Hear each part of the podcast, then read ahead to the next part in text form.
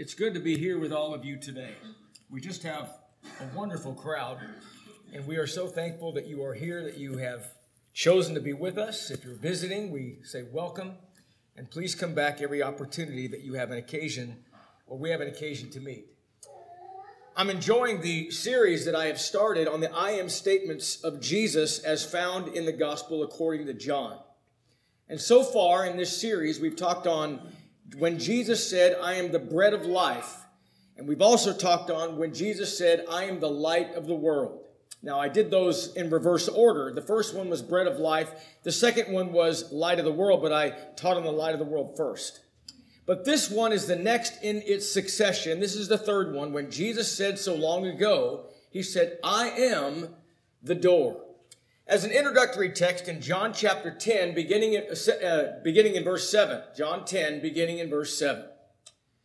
Then Jesus said to them again, Most assuredly, I say to you, I am the door of the sheep. All who will ever come before me are thieves and robbers, but the sheep did not hear them. I am the door. If anyone enters by me, he will be saved, and will go in and out and find pasture. The thief does not come except to steal and to kill and to destroy. I have come that they may have life and that they may have it more abundantly. Just a few things to kind of set up the study, set up this great sermon Jesus preached so long ago. It is on the heels of what happened in chapter 9. Now, I know that we have a chapter break where we have end of chapter 9 and then we have a big number 10 there starting the next chapter. And that was obviously done by the translators, but really, there's no chapter break by way of context. It flows right into the very next. Let me show you what I mean. In chapter 9, you remember that story, and I don't have time to go very deep into it, just to set our minds on the setting and on the scene. Jesus, with his disciples, were passing by, and they saw a beggar, a man that was born blind. And you remember the disciples said to Jesus, Tell us, Master, who did sin? Did this man sin or did his parents sin that he was born blind? And Jesus would say this it's neither his parents' fault nor his fault, it's nobody's fault. But obviously, as I paraphrase, in the end, you're going to see the glory of God. Jesus heals the man, the man can now see, and then here come the Pharisees. And the Pharisees were infuriated because Jesus performed this miracle on the Sabbath day. And they can just imagine in their minds, they can't fathom a scenario that somebody can be from God and not recognize the Sabbath. The Pharisees came and questioned this man, and this man said that he was healed by Jesus. The Pharisees went to this man's parents, and they asked the parents, Is this your son? Was he born blind? And how is it now that he can see? The Bible says that the parents responded like this Yes, he's our son. Yes, he was born blind, but as to the reason he could now see, why don't you ask him? He's of age. And then it says, and this they said for fear of the Jews. You remember those religious leaders had already said if anybody is going to profess that Jesus is the Christ, they would be cast out of the synagogue. And that's exactly what happened to this man. He is cast out. You know what else happens?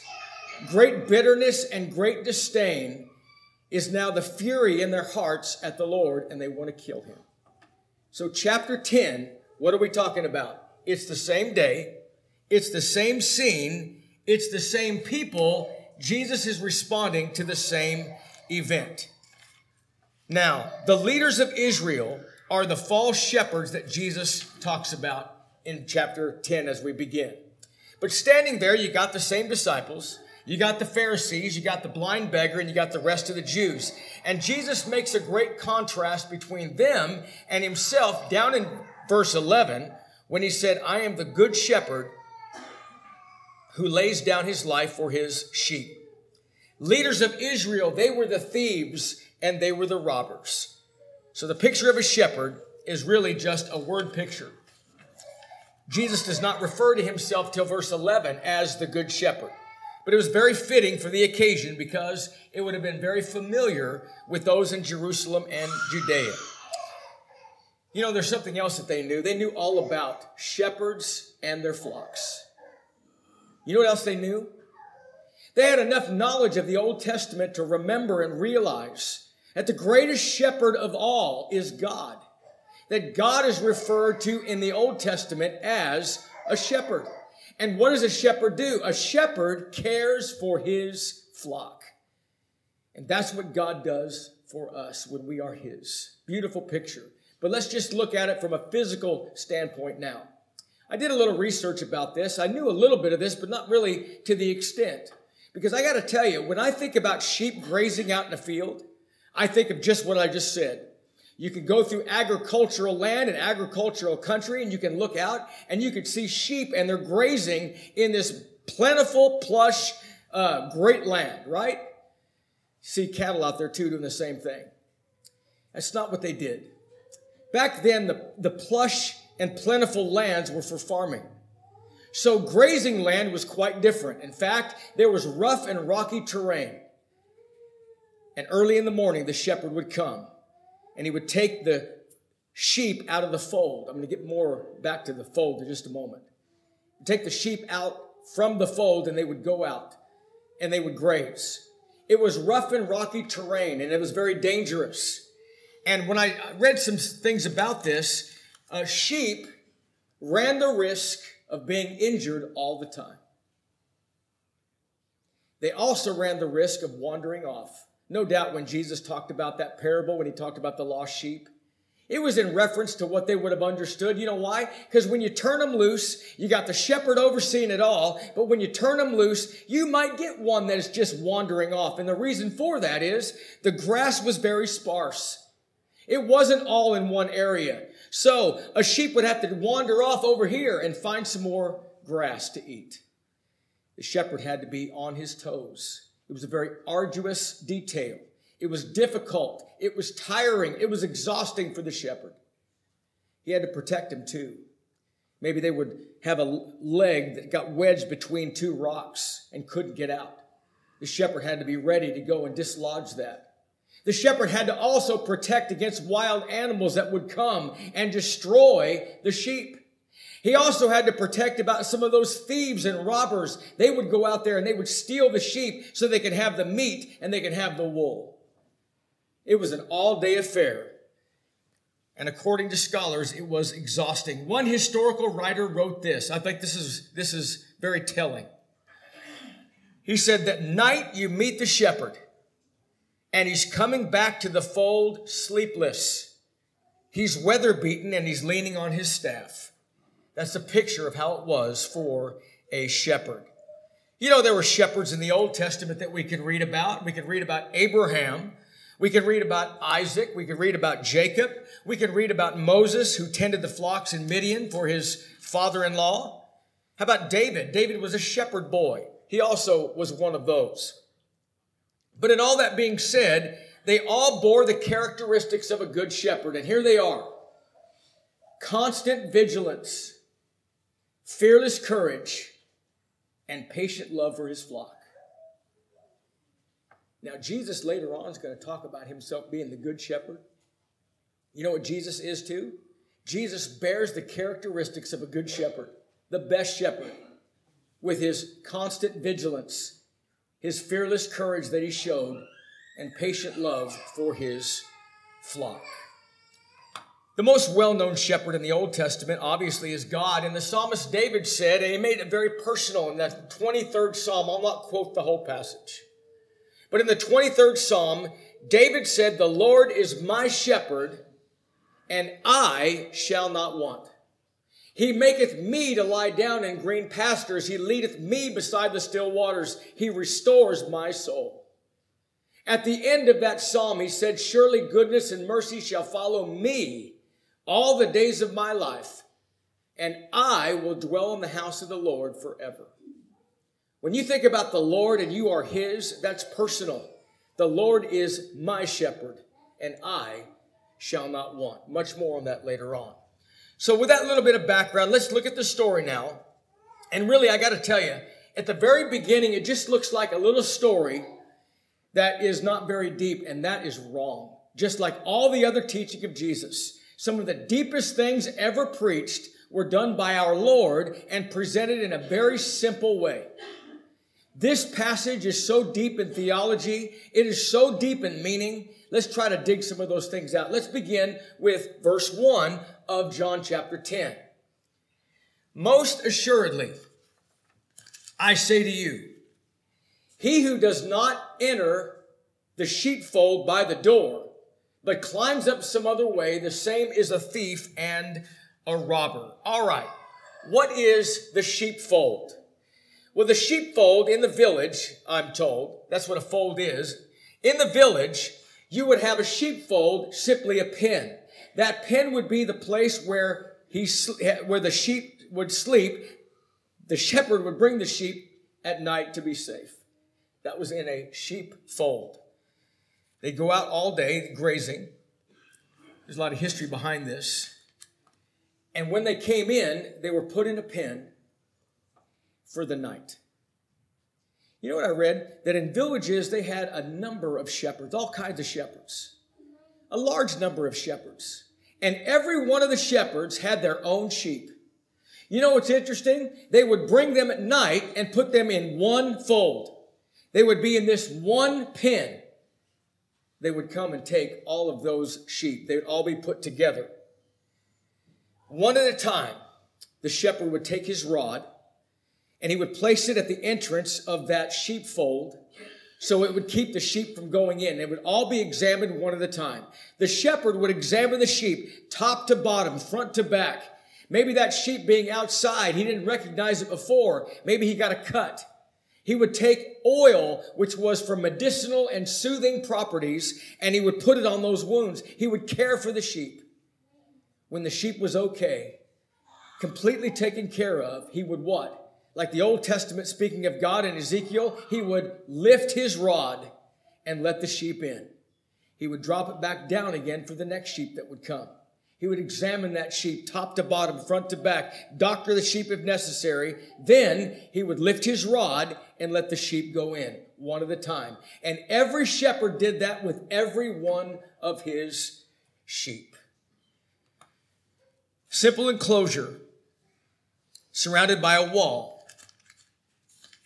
And if night would come, if anybody is going to get in, they had to jump the wall. Because they hired a porter. That was a guy, by the way, in verse 3. It talks about him as being a doorkeeper. That's a hired hand. We find out he's referred to a hired hand, I think it's verse 12.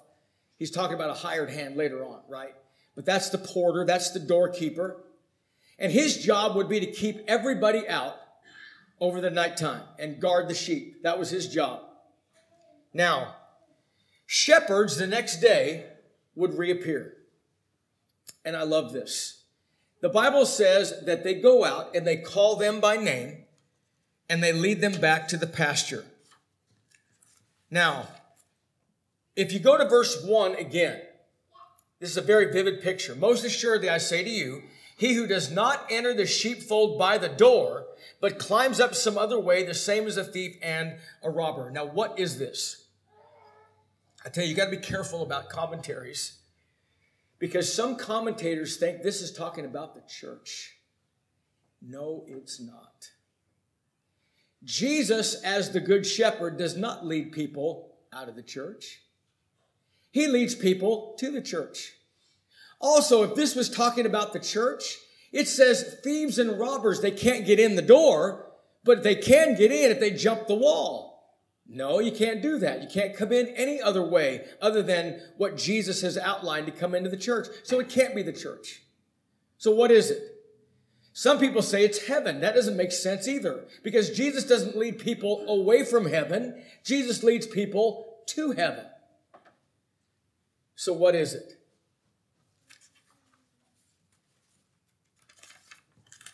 What's the sheepfold? In this case, the sheepfold, stay with me please, is Judaism.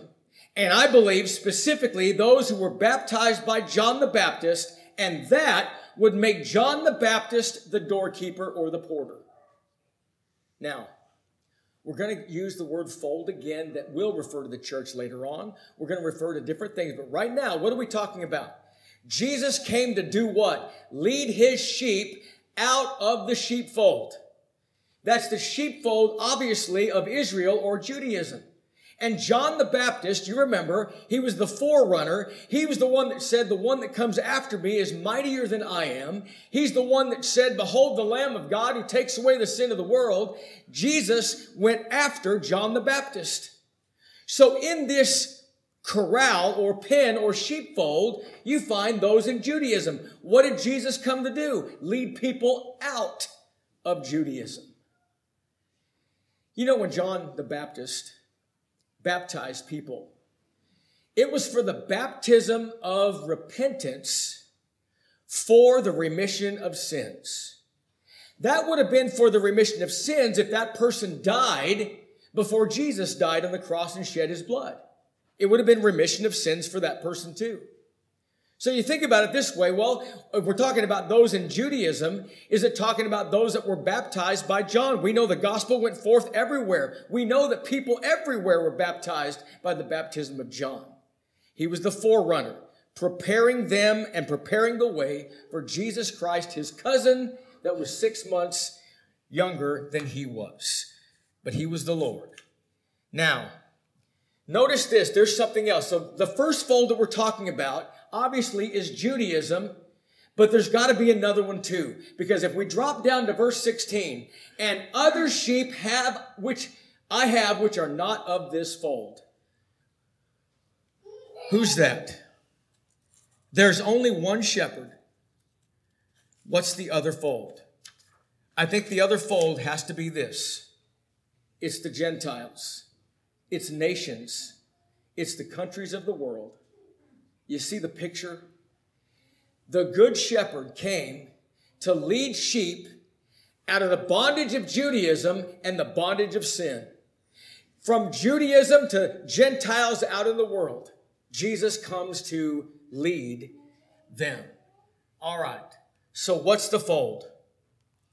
The fold then is whatever holds temporarily the sheep that belong to God Judaism, specifically baptized by John, I think in the context here, or the world. Now, I have to make this point of clarification.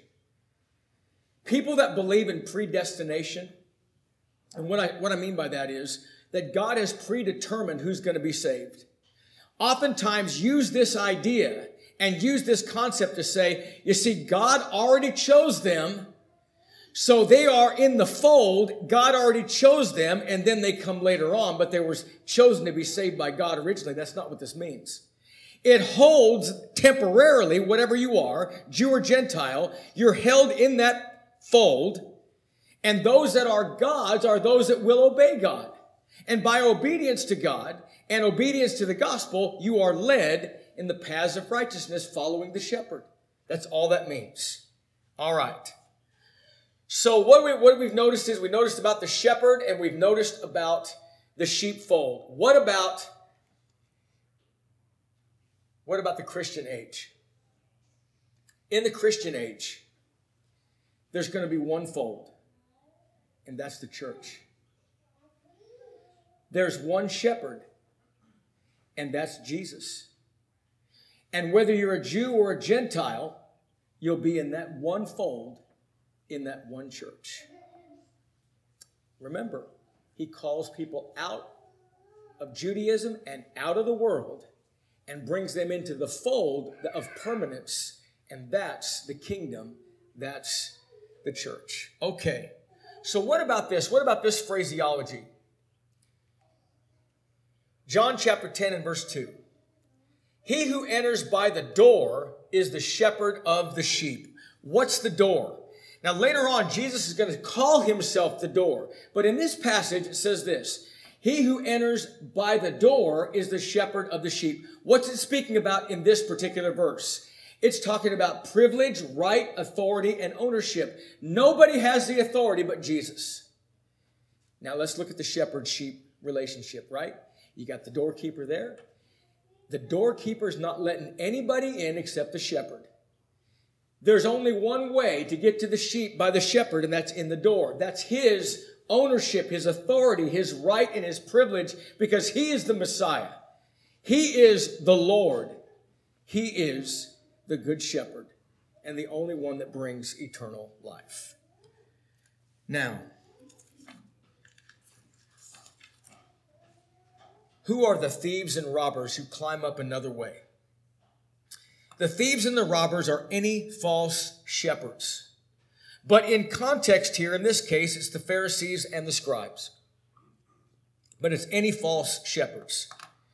In John chapter 10 and verse 3, to him the doorkeeper opens and the sheep hear his voice and he calls his sheep by name. Then in verse 4, leads them out. And when he brings them out of his own sheep, he goes before them, and the sheep follow him, for they know his voice. I read something. Now, those of you that know me really well, especially my family, have teased me of how I've named my animals. We name animals. If a dog, you name the dog. You speak the dog's name, oh, I'm ready. What, do you need? I even named my fish. Yeah, Nemo. But I've been teased in my lifetime because of the way that I have named my horses and my dogs.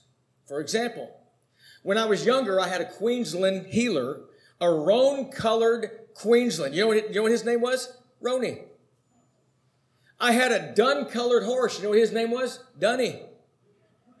I had a black calf roped horse when I was in college. You know what his name was? Blackie. I've got a paint horse now. Paint colored horse. You know what his name is? His name is Paint. Do you know that these shepherds did that very same thing? They would look to a mark of distinction, a mark that distinguished them from somebody else, and they would come up with a name and they would name the sheep. When the shepherd comes to call the sheep out of the sheepfold and bring them back out in the pasture, you know what he does? He comes in. He's the only one with that kind of authority. The gatekeeper lets him in. He goes in and he starts calling their names. Two things. They know their name and they know his voice. They know his voice because they've heard his voice. And they come to the shepherd. And he leads them back out for another day grazing all day long. The shepherd knows the sheep, and the sheep know the shepherd. Notice verse 5. Yet they will by no means follow a stranger, but he will flee from him, for they do not know the voice of strangers. This is so important. This is really important. They don't know the voice of the stranger. Now, I hope you understand the spiritual application of all of this, we're not really talking about physical shepherds, and we're not really talking about animals, are we? But it's a picture, it's a sermon the Lord is preaching. He's giving a, a tremendous illustration here. The shepherd calls the sheep and calls them by name, and the sheep come because they know the voice and they know their name. There's a relationship there. You know what they don't listen to? They don't hear the voice of the stranger. Who's that? What's the voice? What's the voice of the shepherd, by the way, representative of? It's referring to distinctive quality of Jesus' teaching. It's listening to the Lord. It's following the word of God today. That's the voice. The voice of strangers are these, and this is very prominent in today's society. It really is. Philosophies, theories, and speculation. You know what happens today? What happens today is people, our kids, our children, and in the institutions of learning, they hear things like philosophy, theories, and speculation. Do you know what that is with referring to the universe and referring to God and referring to our existence and all of that. You know what that's called? That's called a stranger. A stranger bringing in philosophy, theories, and all of that stuff. And by the way, you can't even say it's science. My dad used to say this that science is catching up to the Bible, catching up to God. Because I'll tell you right now, if it violates, if science violates God, it's not science. God invented all the science too. The stranger is somebody that comes in with a philosophy or a theory that causes people to doubt, to doubt their faith. That's why we have to be rooted and grounded in the teachings of Jesus, in following the word of God, because that's the voice. That's the voice of the shepherd. That's the one that we know. We know that voice. And when you hear, by the way, the stranger's voice that brings in things that violate the word of God, we reject it. We got to reject it. Now, also, I think there's something important to point out too. People that are false teachers, even religiously, fall into this category too. And I like what one scholar said. He said, People that are loyal to the false teacher do not know the shepherd. If people are loyal to the false teaching, you don't know the shepherd. We know the shepherd because we hear his voice. If you stop listening to, listening to his voice, where's the mark of distinction? That's why we can never, ever, ever stop listening to the voice of Jesus. In John chapter 10 and verse 6, Jesus used this illustration, but they did not understand the things which he spoke to them. And again, one of those things, Jesus says something, he preaches the perfect sermon, it's the perfect setting, he knows the topic he's going to cover, the whole nine yards. He uses illustrations that they'll understand. Oh, by the way, oh, they didn't get it. They didn't understand. They did not understand. Now, what have we known so far before we progress? And the last part of our lesson is the shortest part, but it's the conclusion, and we're going to get to what Jesus meant when he said, I am the door. What have we known so far? We know there's a shepherd. We know there are sheep. We know that all the sheep of all the shepherds are in one sheepfold. We know that the shepherd comes and calls not somebody else's sheep, calls his own sheep. The folds that we come out of from a spiritual perspective are the folds of Judaism and the folds of the world and Jesus leads us out. We also learn this that Jesus says, He who enters by the door, and that means this so far. That means by his authority. He has the authority, he has the right, he owns the sheep. I got to throw something in here. Do you know, according to Romans, you are owned by something?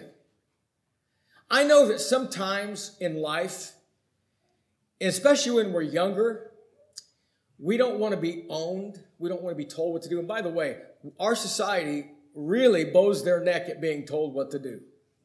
And I get that. Fine. Oh, whatever. I'm not even addressing, I'm not addressing that. I'm addressing this though.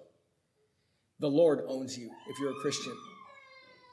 You've been bought by the inestimable price of the blood of Jesus. He owns your life for the rest of your life. You submit to Jesus for the rest of your life. Why? He has the authority. He died for our sins. He shed his blood. The nail prints are in his hands. Like my dad used to say, son, Jesus has all the votes. He's got it all. All right. Now what? Now Jesus is going to say this. Now he's going to say this. Jesus said to them again. Now, up until verse 6, they, they had no clue oh, what was talking about. Well, he said to them again, Most assuredly I say to you, I am the door of the sheep. All who ever come before me are thieves and robbers, but the sheep did not hear them. Hold it right there. He's not only the shepherd, he's also the door. He's not just a shepherd, He's the door. Doors lead somewhere. What else? Have you ever stopped to consider that we have freedom too? The Bible talks about we're either the slave of sin or we are the slave of Jesus Christ. Okay? But have you ever stopped to consider what we are free from? Being a Christian is about freedom. Not freedom to do whatever you want to do. I didn't say that. But it is about freedom. He leads people out from the freedom of bondage. Freedom of bondage.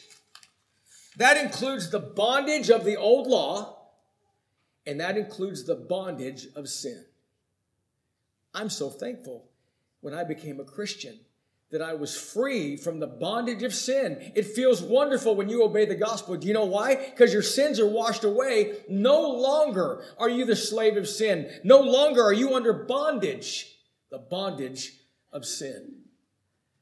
If a person came back in those days from the law of Moses, they're no longer under the bondage of the old law in Jesus Christ. All right. Now, in the next the next phrase of this verse, notice. He said, "I'm the door. If anyone enters by me, he will be saved, and he will go in and out and find pasture." What an amazing statement. In John 14 and 6, Jesus said, I am the way, the truth, and the life. No one comes unto the Father except through me. What we have here is we've gone from a metaphor to fact. We've gone from a metaphor, we've gone from a scenario, we've gone from an illustration to fact. And here it comes. Jesus says, I am the door. It's me. And if anybody enters through me, he's going to be saved and will go in and out and find pasture. Metaphor to reality. You will be saved. What about this last phrase here? What about this last phrase? And will go in and out and find pasture. You know, this is the saving shepherd. We have the beauties of being saved. But according to what Jesus says here, we also have something else. We have the freedom to go in and out and find pasture. So, what is the spiritual application? This is what E.M. Zerr said.